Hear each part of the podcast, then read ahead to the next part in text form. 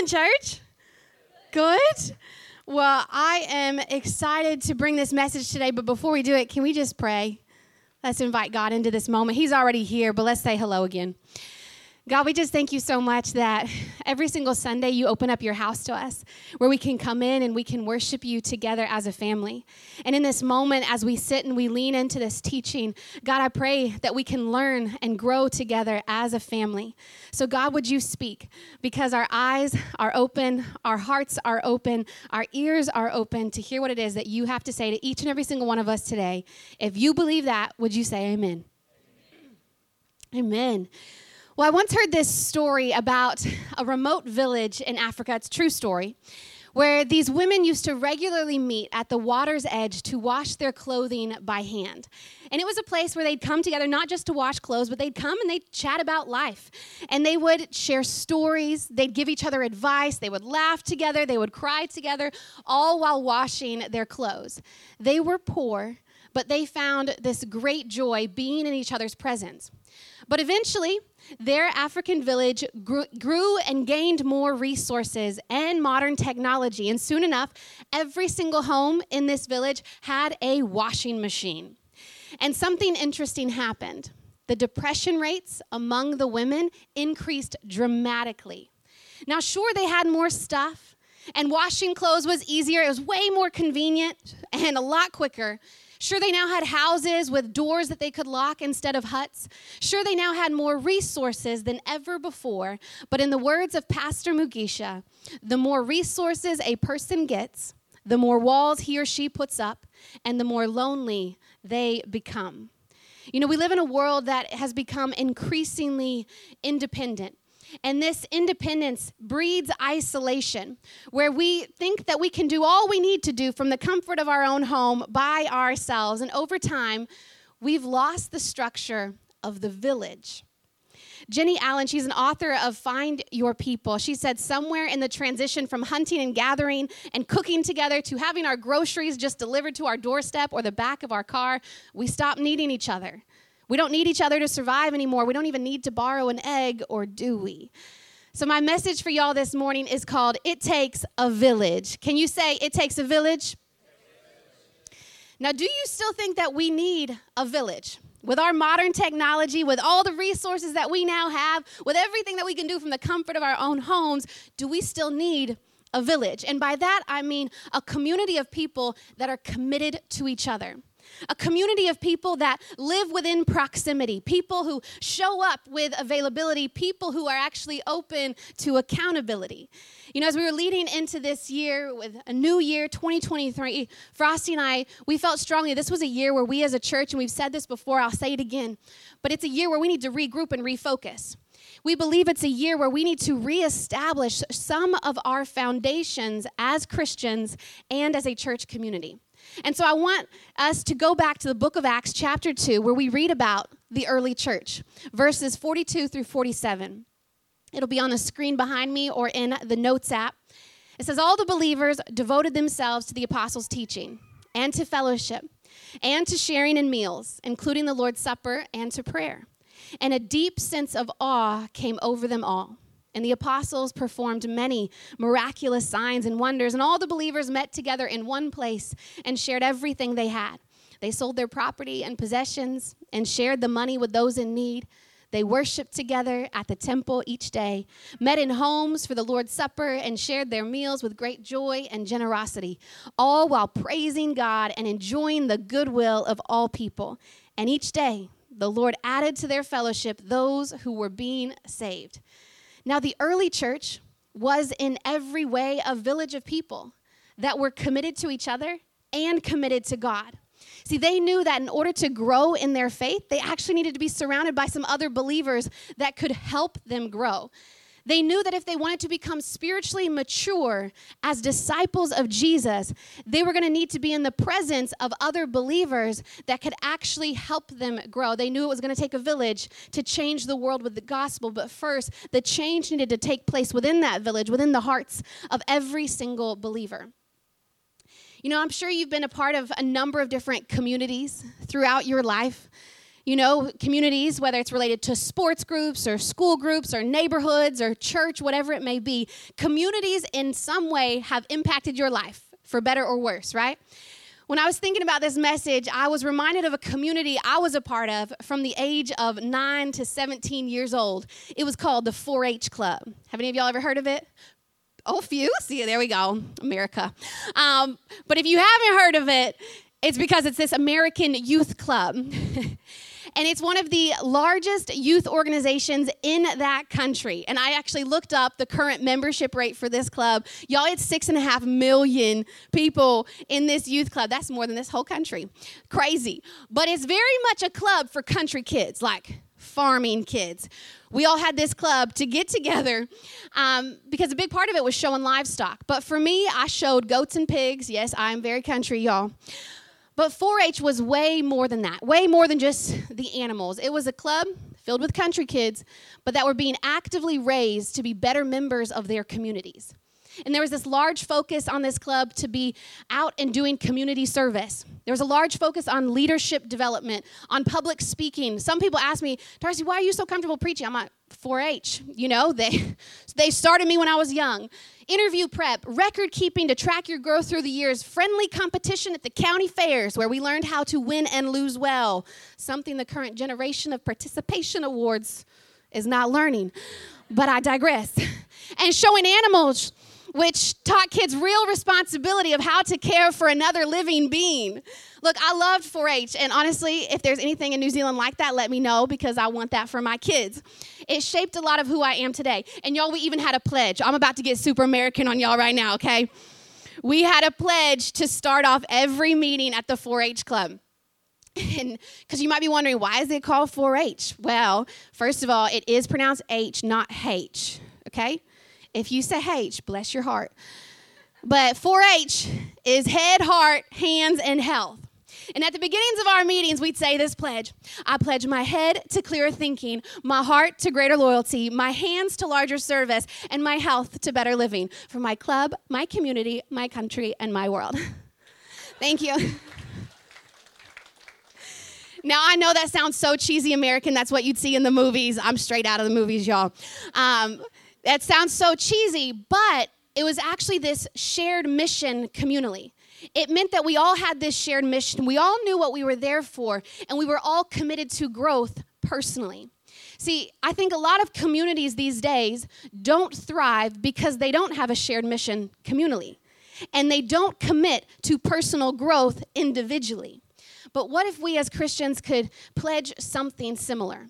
What if we as a church community became actively committed members that were committed to our own personal growth, knowing that as we grow individually, it's going to have a ripple effect for the people that are around us? As a believer, have you devoted your head to clearer thinking? Thinking that is more aligned with God's word than with the ways of culture? As a believer, have you devoted your heart to greater loyalty to Jesus and his ways over your own? Have you devoted your hands to larger service, to build his church while here on earth? Have you devoted your health to better living as a believer? I want us to unpack these four H's this morning to be reminded of our foundation as believers. I want us to take a look at the journey of every disciple. And I want you, by the end of this message, to be able to understand where you're at on your journey. Because you know, you probably heard a Christian say this at some point before everyone's on a journey. Oh, they're on a journey, right? Have you heard that before? well, you might be thinking, I've heard that, but what does that mean? What is that journey? And where am I at on where am I at on my I can't even think of what the sentence is. Where am I on my yeah, whatever, we're moving on. Where are you on your journey? I want us to talk about it and ground ourselves on the words of Jesus. And these are the words that he spoke out to his future disciples. In Matthew chapter 4, verse 19, Jesus said, Follow me, and I will make you fishers of men. Follow me, and I will make you fishers of men. There are three parts to this scripture that are important for every single one of us to understand in our journeys as believers, as disciples of Jesus. And the first is follow me. Now, when Jesus said, Follow me, he knew that there first needed to be a head level change within an individual. And what I mean is, there needed to be a change in someone's beliefs to first and foremost believe that Jesus is who he says he is. He is the Son of God who was sent to save a lost and broken world. We first have to reconcile that in our heads before we could ever fully grasp it in our hearts. Follow me is what brings this head level change to a believer. Because every person in this life starts out as spiritually dead. Every single one of us.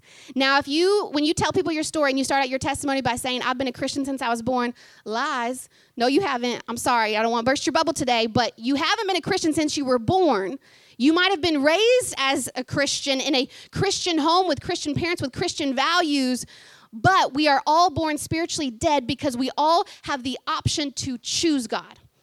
We get, every single one of us, at some point in our lives, we have to come to an understanding of who God is and of what this invitation to us means. And we have to make the head level decision to say, I will choose to follow him.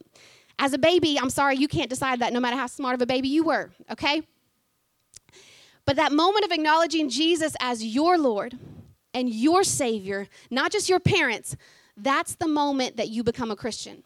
That's the moment in your life where you make a head level understanding, a head level decision of who God is, and take that invitation to follow Him. And this head level change, it takes us from being spiritually dead to becoming born again as infants in the faith. Not literally, but definitely spiritually.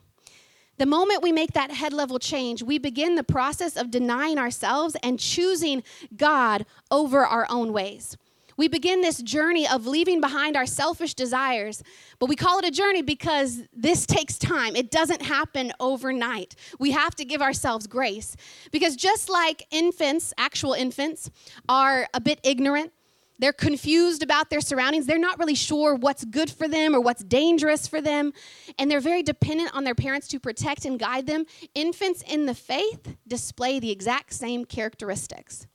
When you first become a Christian, there's going to be a period in your journey where you're ignorant about Scripture.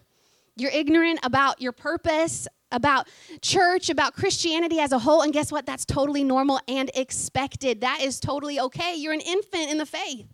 And there's going to be a level of dependence on others around you to help you grow, to share with you what their lives look like as believers, to share with you the truth that's found in the Bible, to share with you good habits to develop as you grow and mature. And if you take on their guidance, you will move forward in your journey to become a child in your faith. Which brings us to the next part of the scripture where Jesus said, I will make you. Follow me, and I will make you. That means we can assume there's going to be a process of transformation here. In order to be remade into disciples of Jesus, there's probably going to be a bit of being unmade a bit where we have to unlearn the ways of culture that have had held such prominence in our lives before becoming believers and this brings a heart level change a child in the faith has come to the understanding that god isn't this impersonal power figure in the sky but a child in the faith understands that god is genuine that he is personal that he is living and that he does know what's best for them a child in the faith has learned how to trust. And this is when your relationship with God really starts to unfold as you allow Him to change and transform you from the inside out. In this relationship with God, it's going to lead you to a place where you are becoming Christ like. Now, we will never be fully like Jesus because none of us are perfect, but we can try to become Christ like in everything that we do. That's the aim of every believer in our lives is to become more and more like Jesus. And that's very different from simply being a good person. But change, it takes time.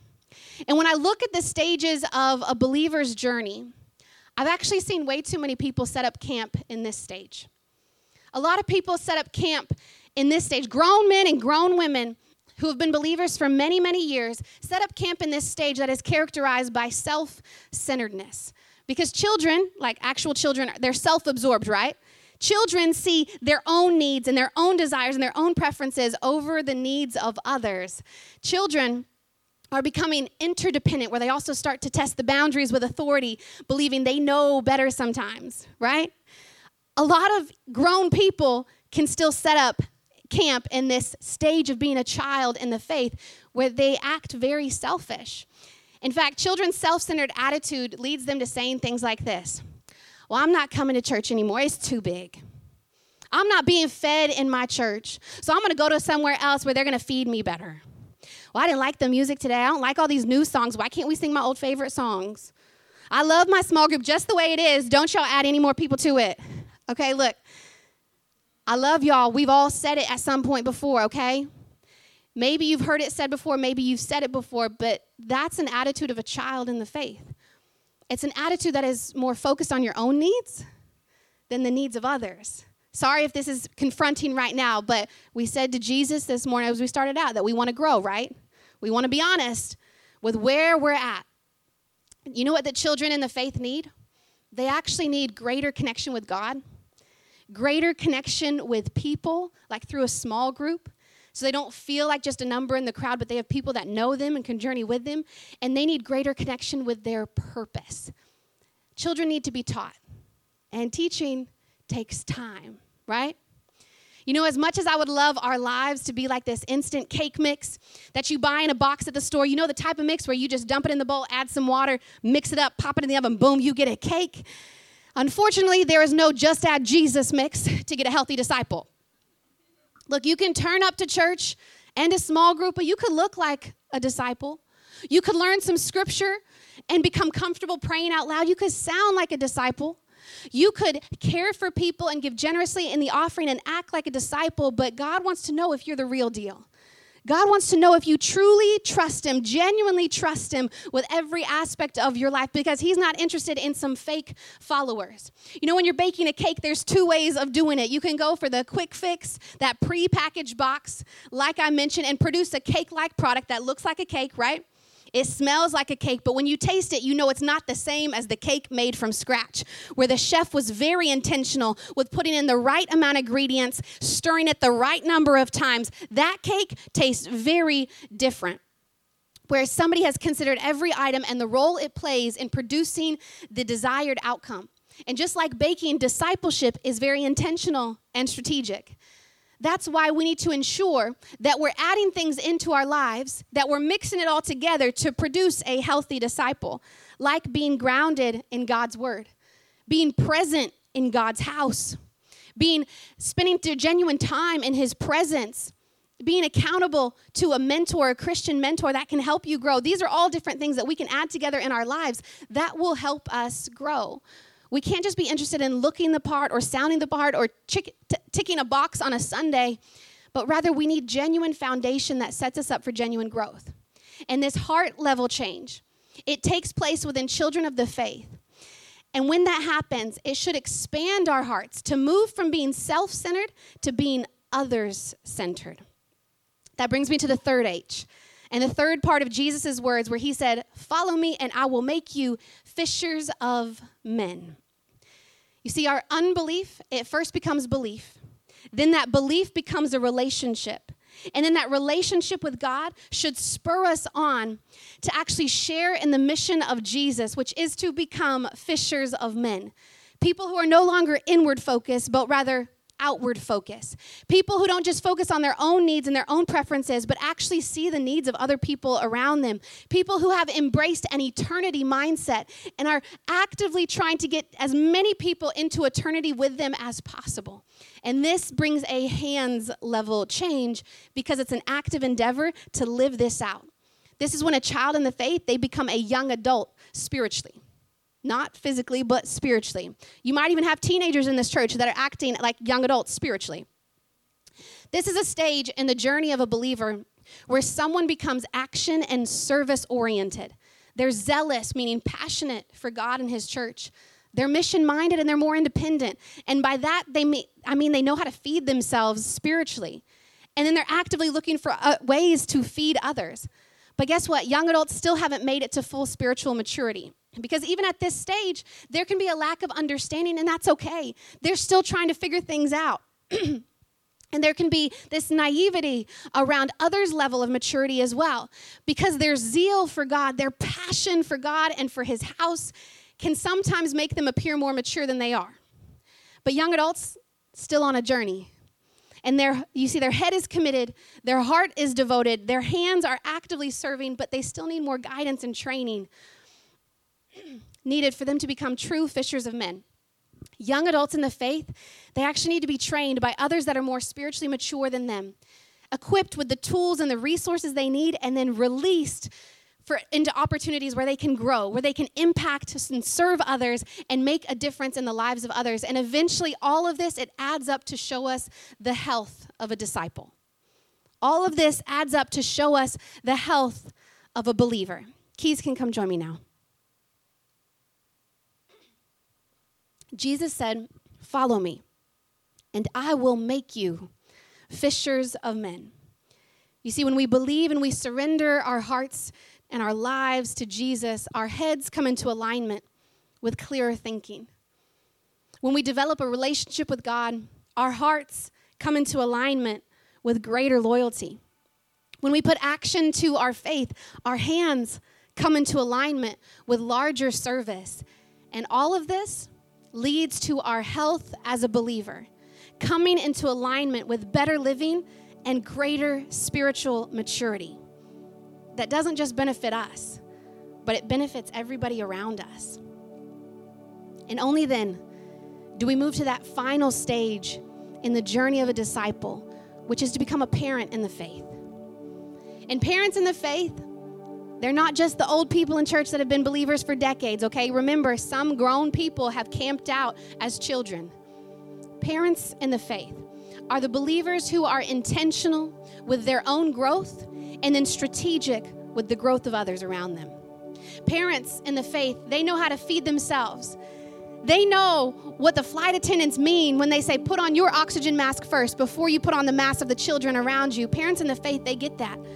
Parents in the faith, they're mission minded, they're team minded, they're unity minded. Parents in the faith are dependable believers who are actively fishing for men. See, the parents in this village, not just actual parents, but spiritual parents, they know that infants need grace and time invested into them. They know that the new believers, they need a lot of grace and they need a lot of time to learn and grow.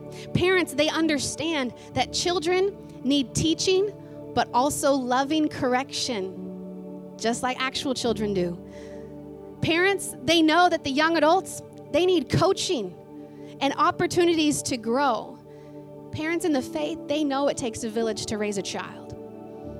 And our desire as pastors would be to see more active parents in the faith, spiritually mature Christians investing into those in this church that aren't as far along in the journey as they are. And this is why community is so important. Sure, you know, you can be a Christian and not be a part of an active church community, but you'd be missing out on the village. And if we're being honest, you'd be camping out as an infant or a child that's focused more on your selfish desires than actually being a part of a community. And guess what? Communities are messy, every single one is. But the beauty is, God designed us for community. And there's so much more in our journeys, so much more room for us to grow if we actually show up and be a part of the village. Because the village can give us three things care, correction, and counsel. And we need all three of those to grow in our personal relationships with God. Just add Jesus, and you're going to get a born again infant. That's where it starts. But if you add in some care from the village, that infant will be raised into a child. If you add in some correction from the village, that child will mature into a young adult. If you add in some counsel, wise advice from the village, that young adult will move into that stage of becoming a parent themselves. You know, I referenced an author earlier. Her name's Jennie Allen, and a friend of hers is a neurorelational expert who said, Every newborn comes into this world looking for someone looking for her. And that never quits being true. You and I are both a little needy. In fact, God built us this way. It takes a village. We're all a little needy, but God built us this way. What's your current role within this village? Like, if you were to be brutally honest with where you're at, not where you want to be right now, but where are you at currently? What is your role within this village? What role are you playing? And be honest with yourself. If you've set up camp somewhere, even unintentionally, because maybe that's just what you've seen other people around you do. But what if this year we could actually all pledge to become better members of our community? I'm not going to make us say a cheesy pledge, but what if we could be actively committed to a, a shared mission? What if this year we chose to submit ourselves to a group of people around us that could give us that help, that teaching, and that correction that we need in order to grow? What if we could submit ourselves and choose not to get offended? What if this year we took a step of faith forward in our own spiritual journeys and became more spiritually mature believers? Wouldn't that be incredible? You know, we all have a next step.